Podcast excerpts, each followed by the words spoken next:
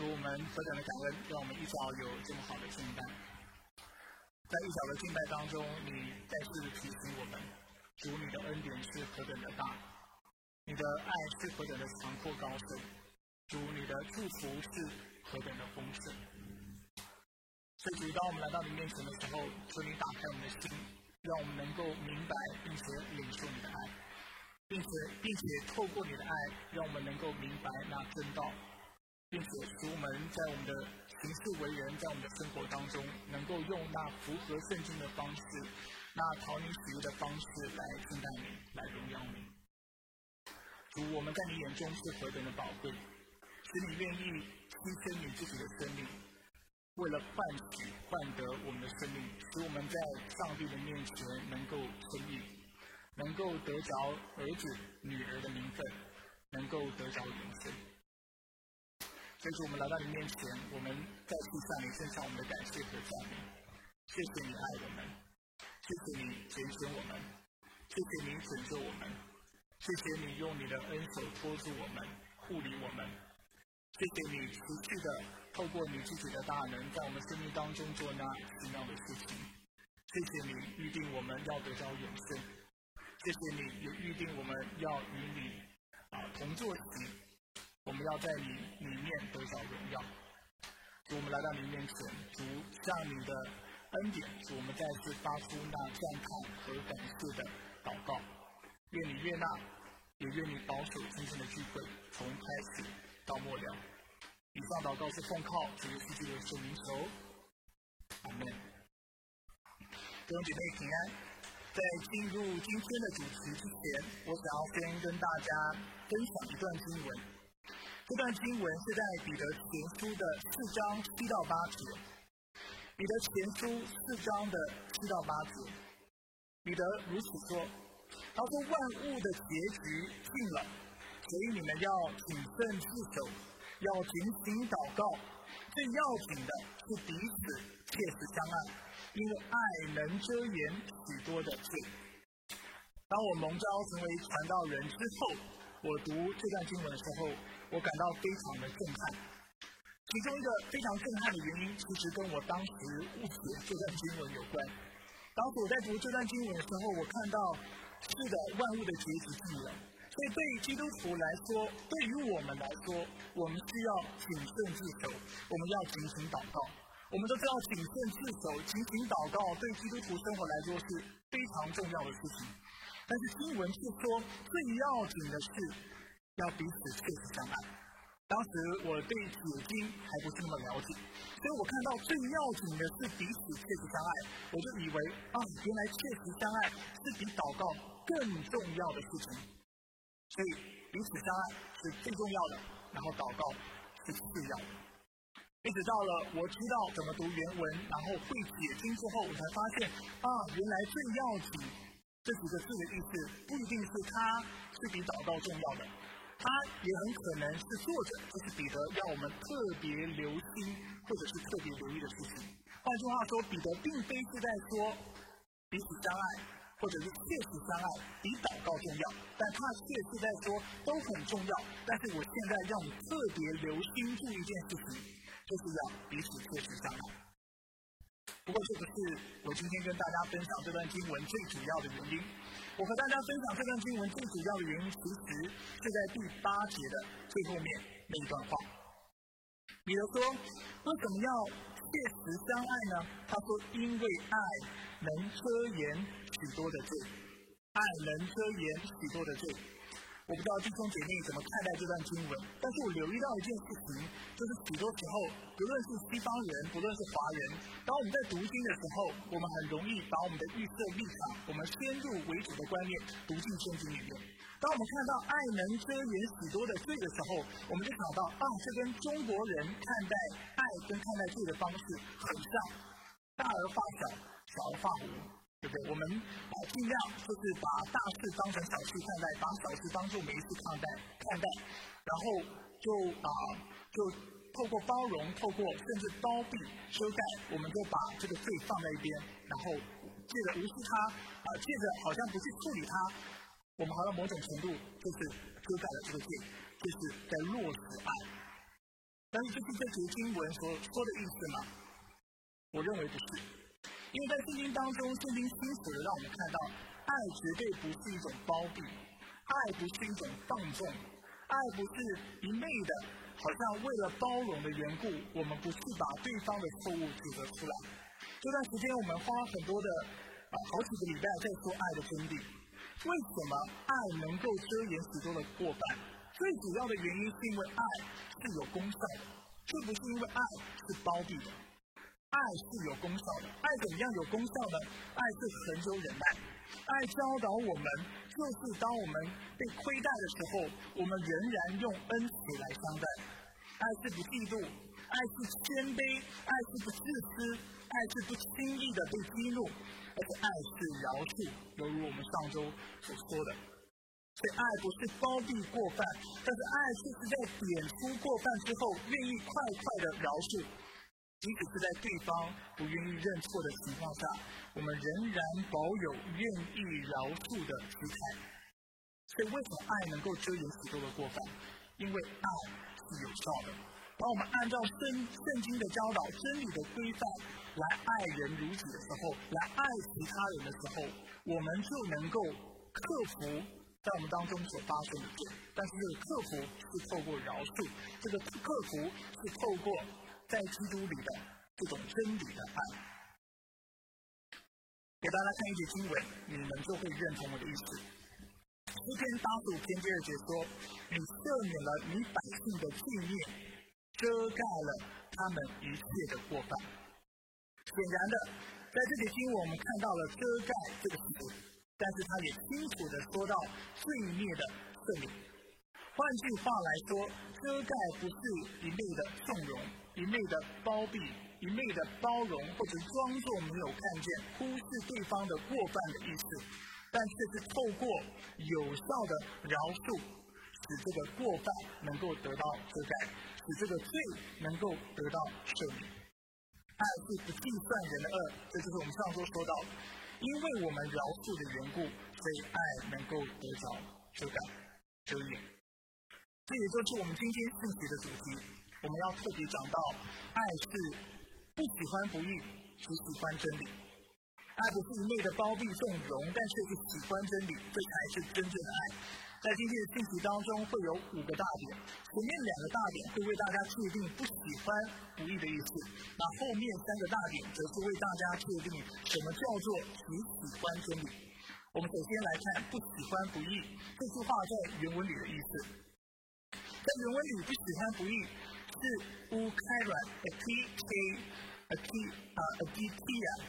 那我想要大家特别留意的，但这是一个很长的句子，主要是。啊，carry 这个动词或者是 carry，在希腊文当中，这个动词的意思其实是喜乐或者是欢喜。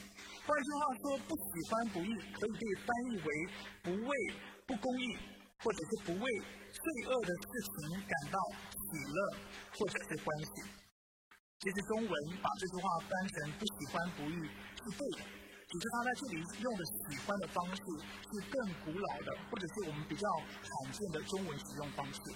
我不知道大家知不知道，有些时候当我们说呃喜欢的时候，在中文的语境当中，我们所指的就是为了某件事情感到开心，为了某件事情感到欢喜，我们会用喜欢来代表。那在这里呢，喜欢所指的就是这个意思，指的是我会为某一件事情感到开心，这件事不喜欢不义的意思。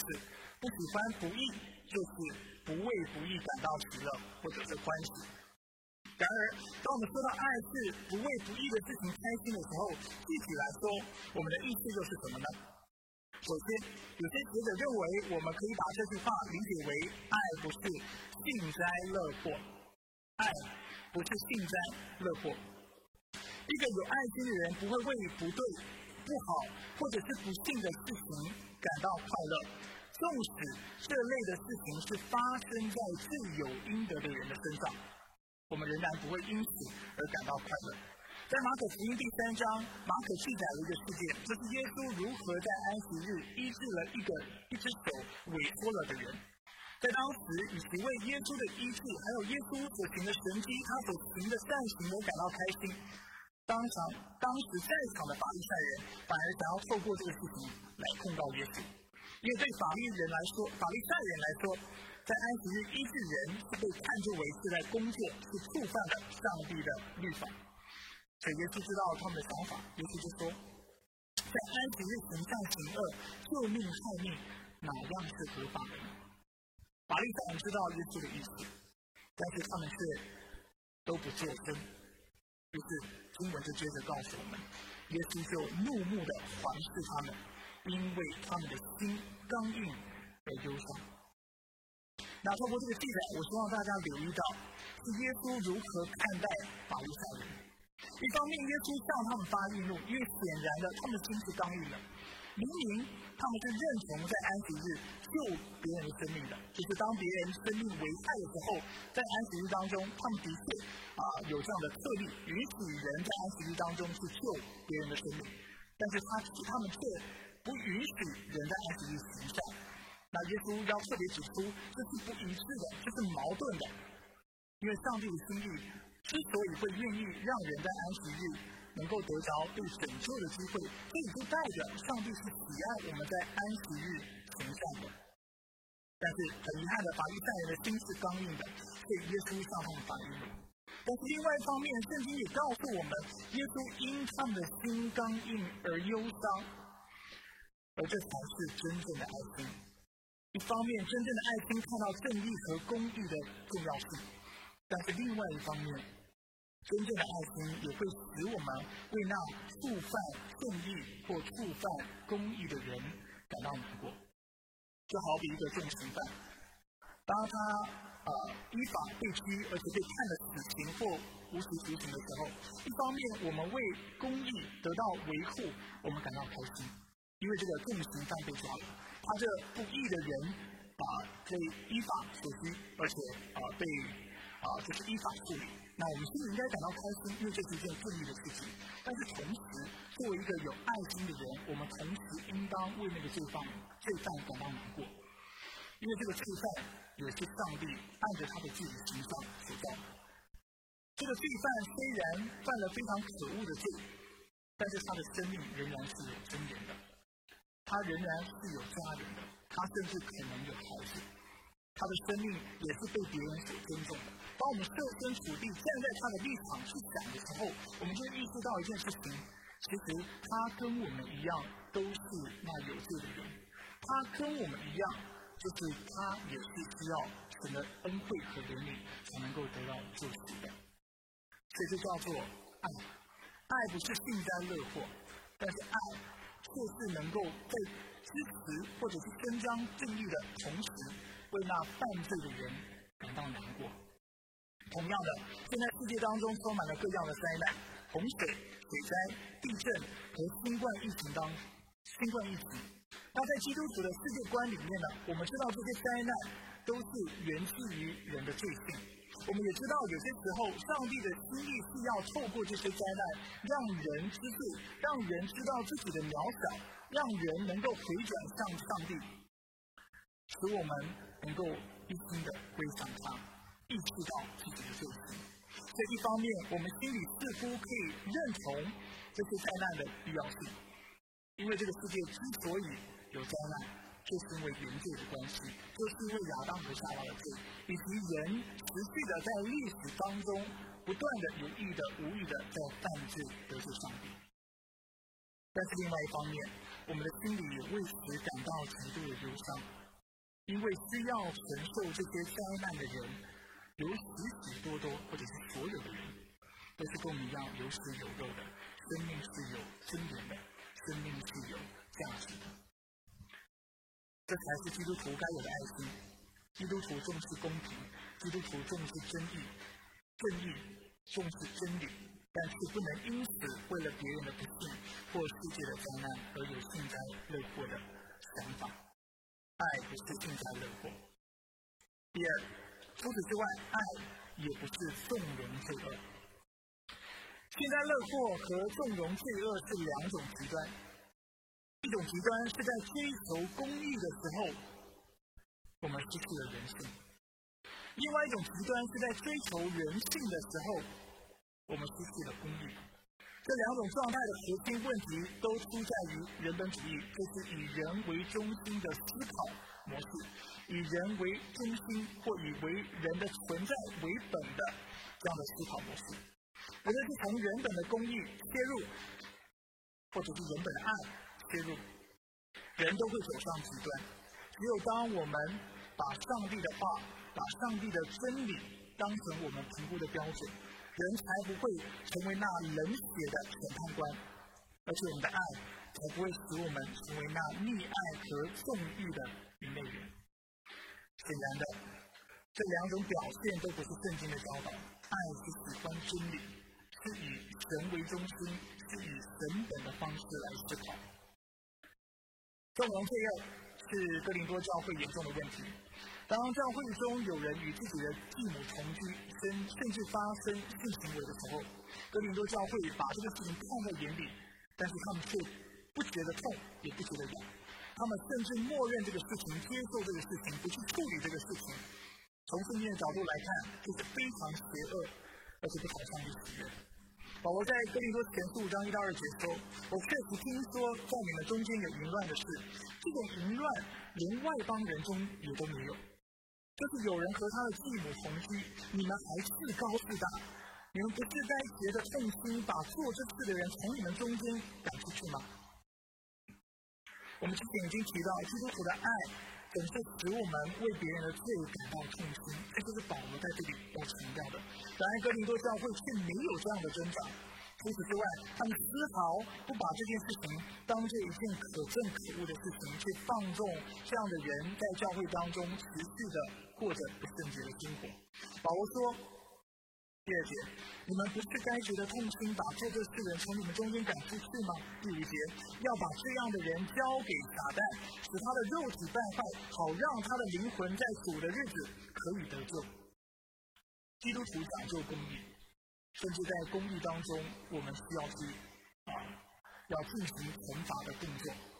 但是我们惩罚的目的不是只是为了惩罚，我们惩治的目的也不是只是为了让我们有快感，或者是让我们看到啊公益被维持了。不仅如此，这个惩罚背后带有爱的意味。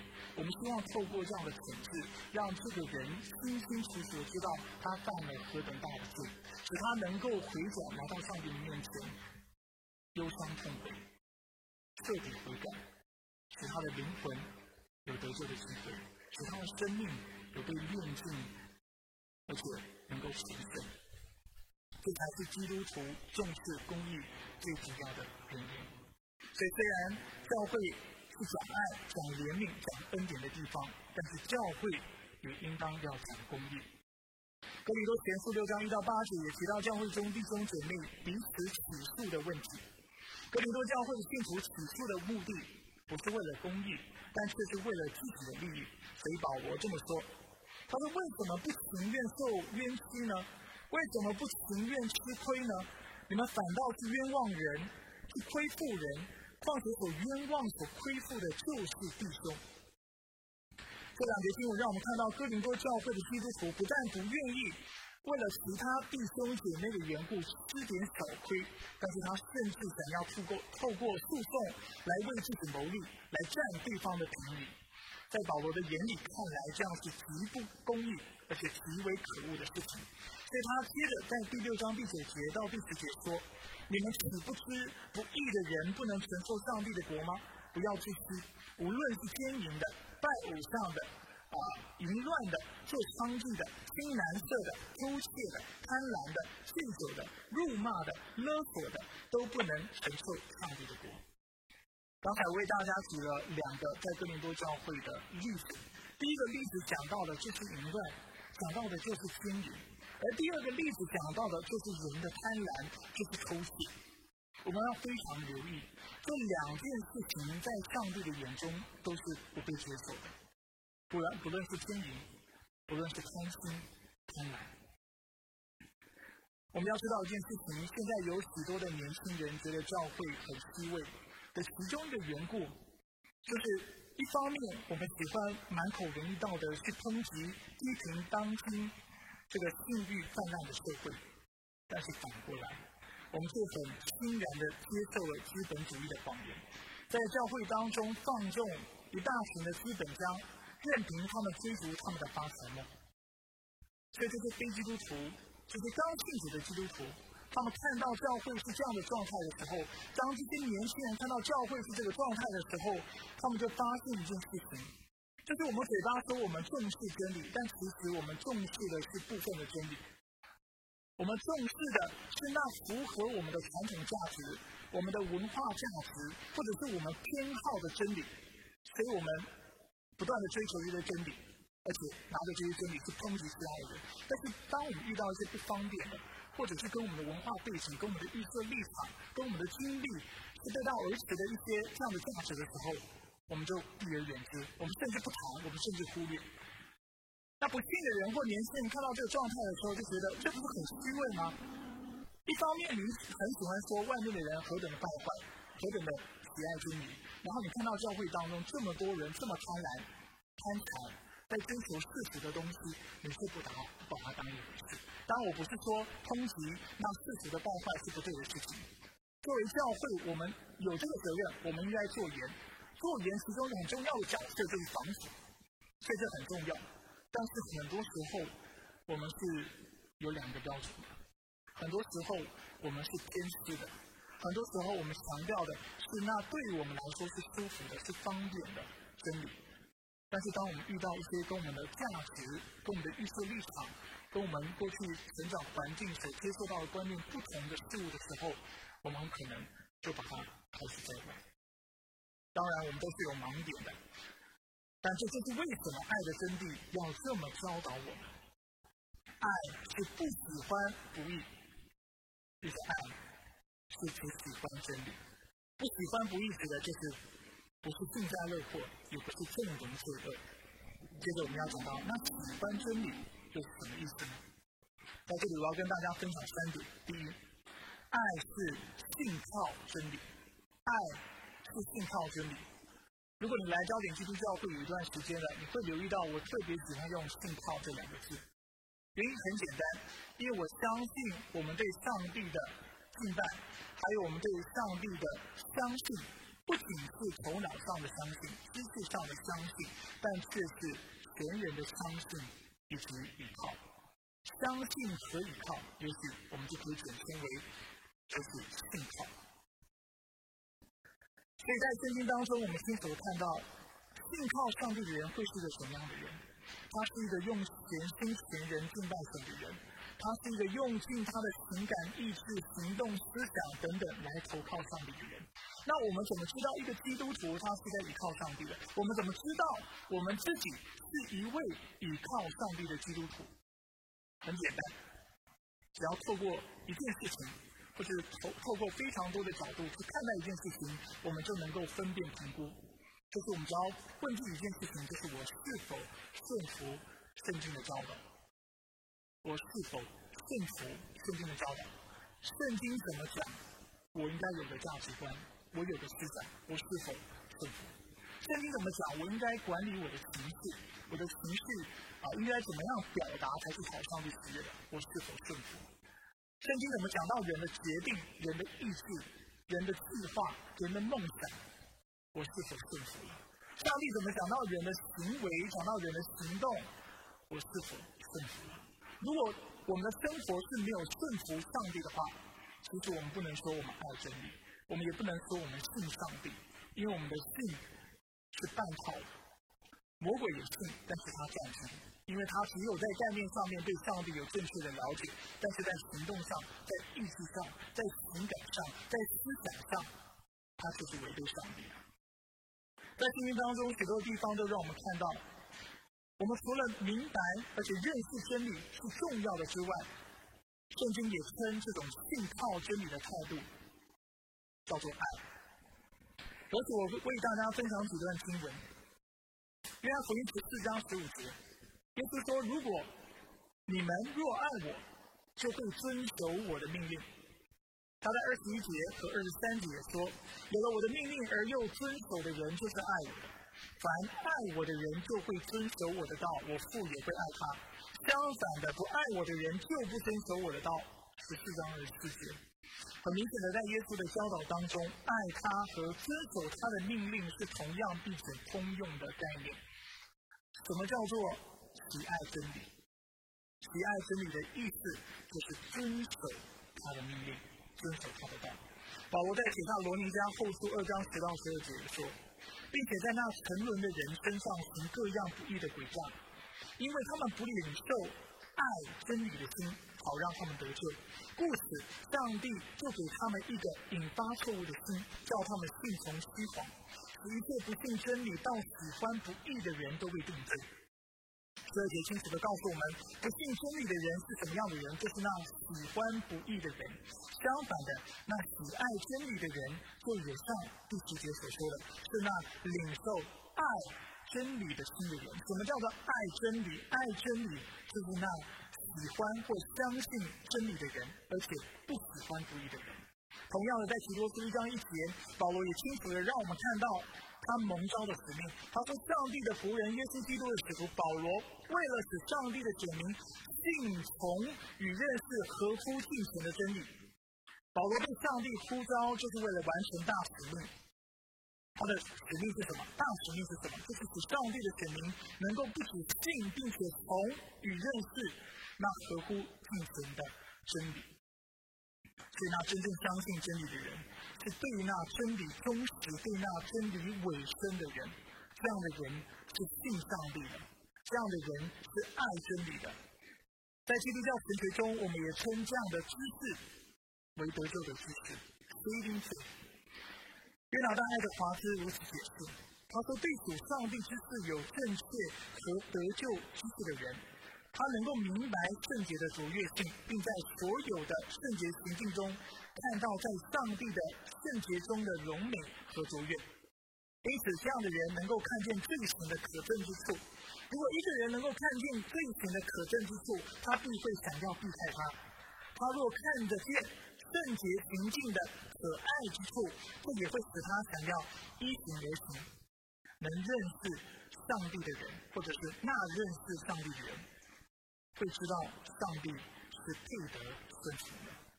简单来说，那有得救之事的人，就是那会爱上帝的圣洁、顺服他圣圣洁的要求，并且远离恶行的人。而这样的理解，也为我们带出了下一个重点：爱是喜欢真理的另外一个意思，就是爱是追求圣洁。爱是追求圣洁。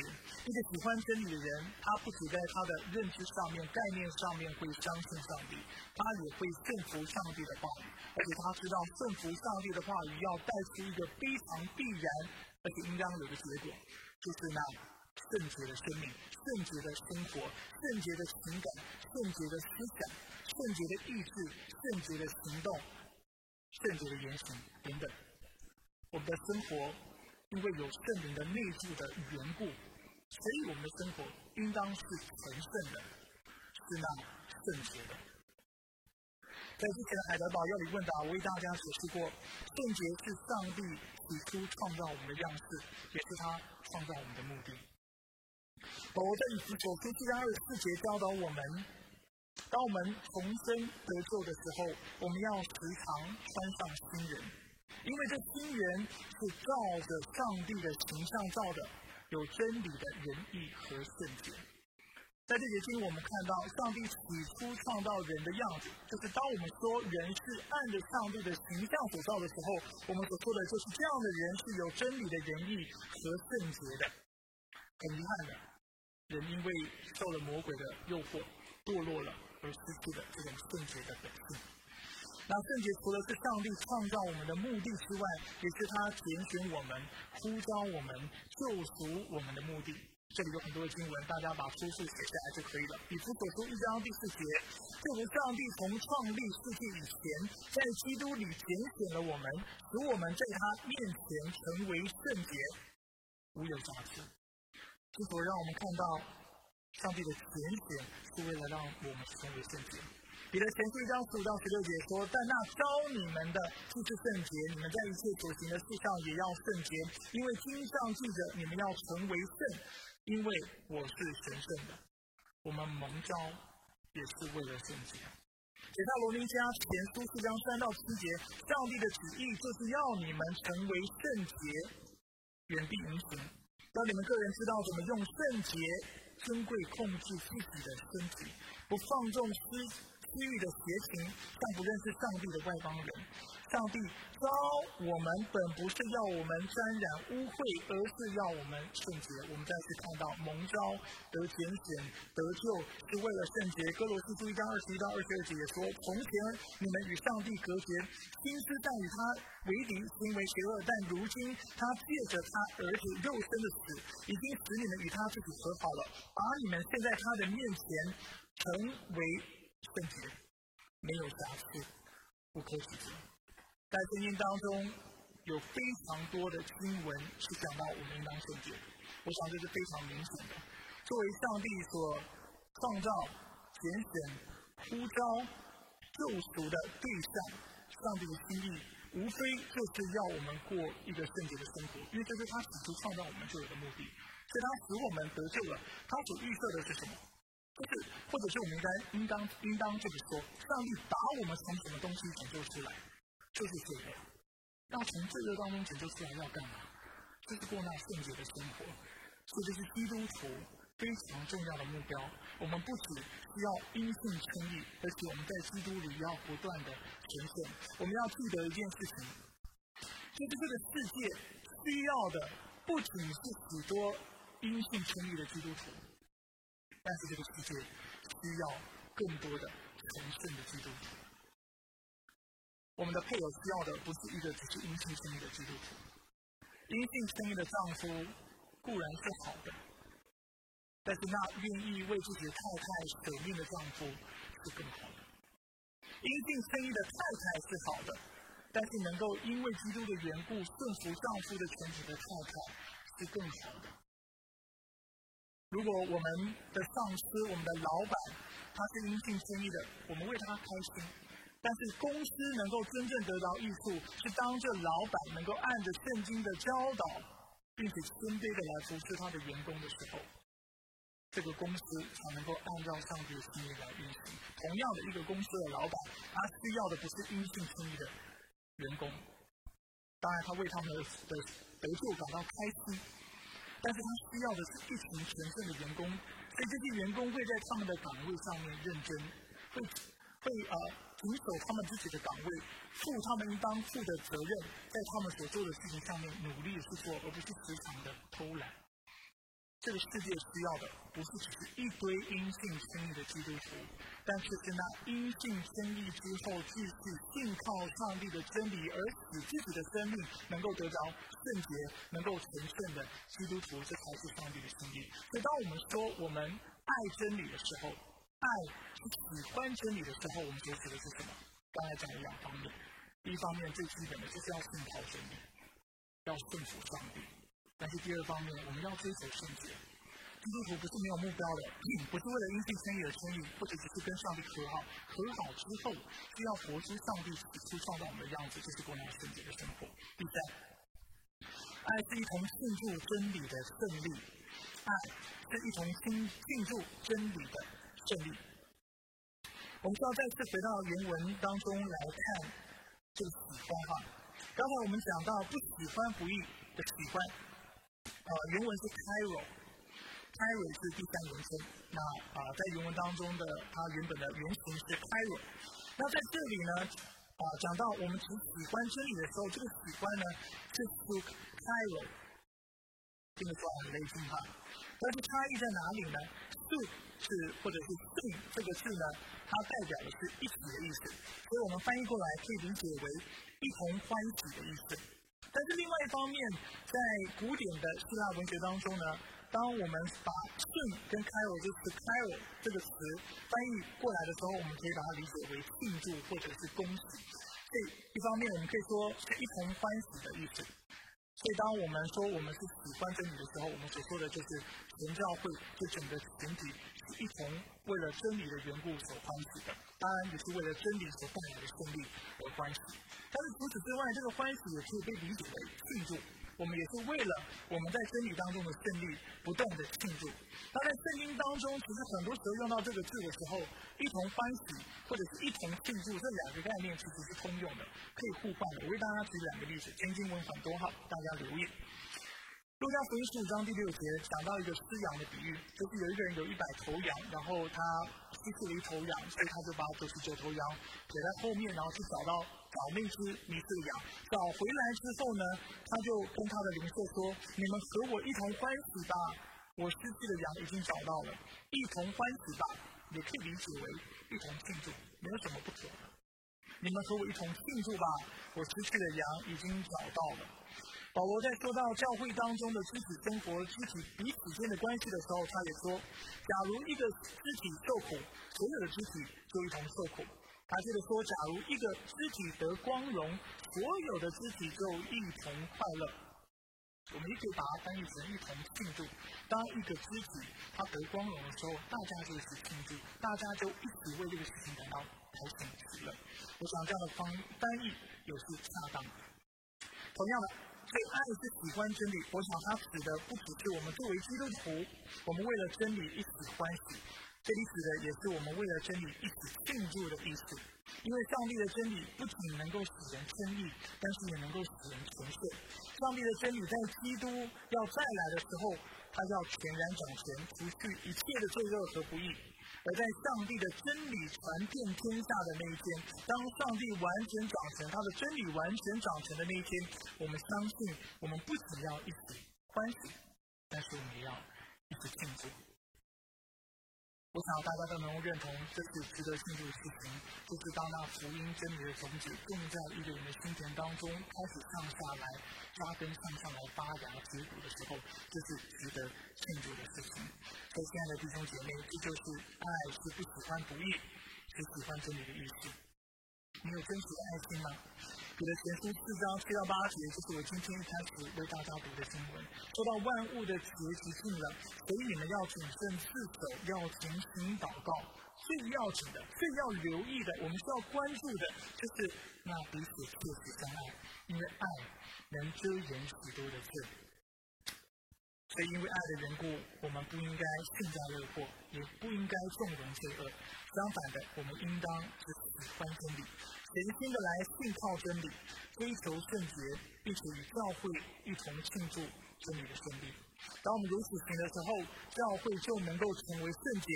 在我们的群体当中，我们必要遮掩许多的罪，并且我们在世界当中要切实的做光和做盐。接下来有一些默想的时间，鼓励弟兄姐妹继续透过下列的问题，我们来思考这个爱的表现对我们的意义是什么。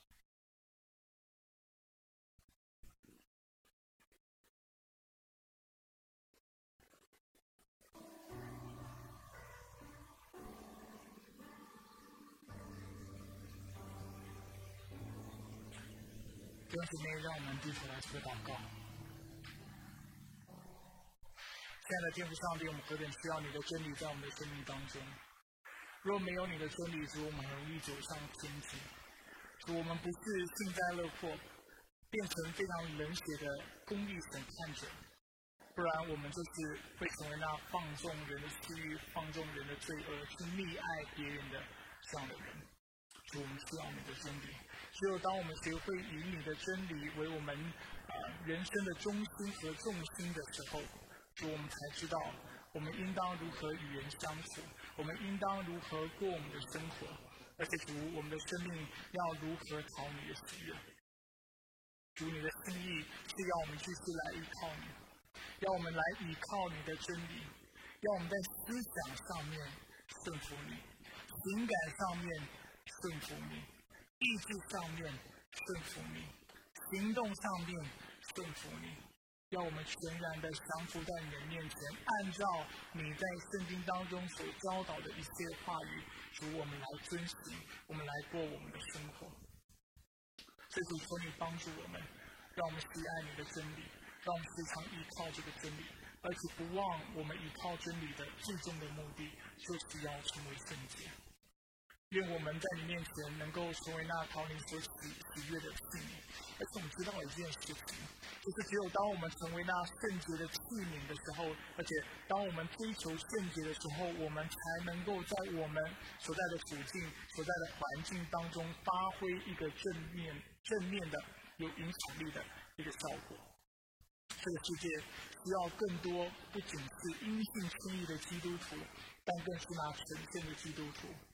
在言语上面、行动上面、思想上面、态度上面、观念上面，啊，各方面主能够啊展现那讨上帝喜悦而且那圣洁的样式。只有这样，教会在这个社会当中才能够发挥效果，才能够做光做盐，才能够将福音的亮光带到我们所在的社区当中。我们我们所在的职场、学校当中，也只有这样子，主我们才能够在这个世界上彻底来做盐。一方面，主我们不断的调味、不断的调和，让这个世界能够因为基督徒的存在的缘故变得更美好。另外一方面，主我们继续在这个世界扮演防腐的角色。主当这个世界是偏离真道，而且离你越来越远的时候，我们会知道我们如何适时的来发声。主，你说爱能遮掩许多的过犯，爱之所以能够遮掩许多的过犯，是因为爱知道如何在你的引导之下将过犯指出来，并且快快的去描述那愿意承认这个过犯的人，而且甚至在对方不愿意承认的时候，主我们仍然保有这愿意描述的姿态。我们太多要学习。了，求你来帮助我我们愿意，因为就犹如今天所说的，我们愿意做那喜欢真理的人，降服在你的权柄之下，做那讨你喜悦的门徒。愿你垂听我们的祷告，祝福我们分散的脚步。我们感谢你，以上祷告是奉靠主耶稣基督的圣名求，阿门。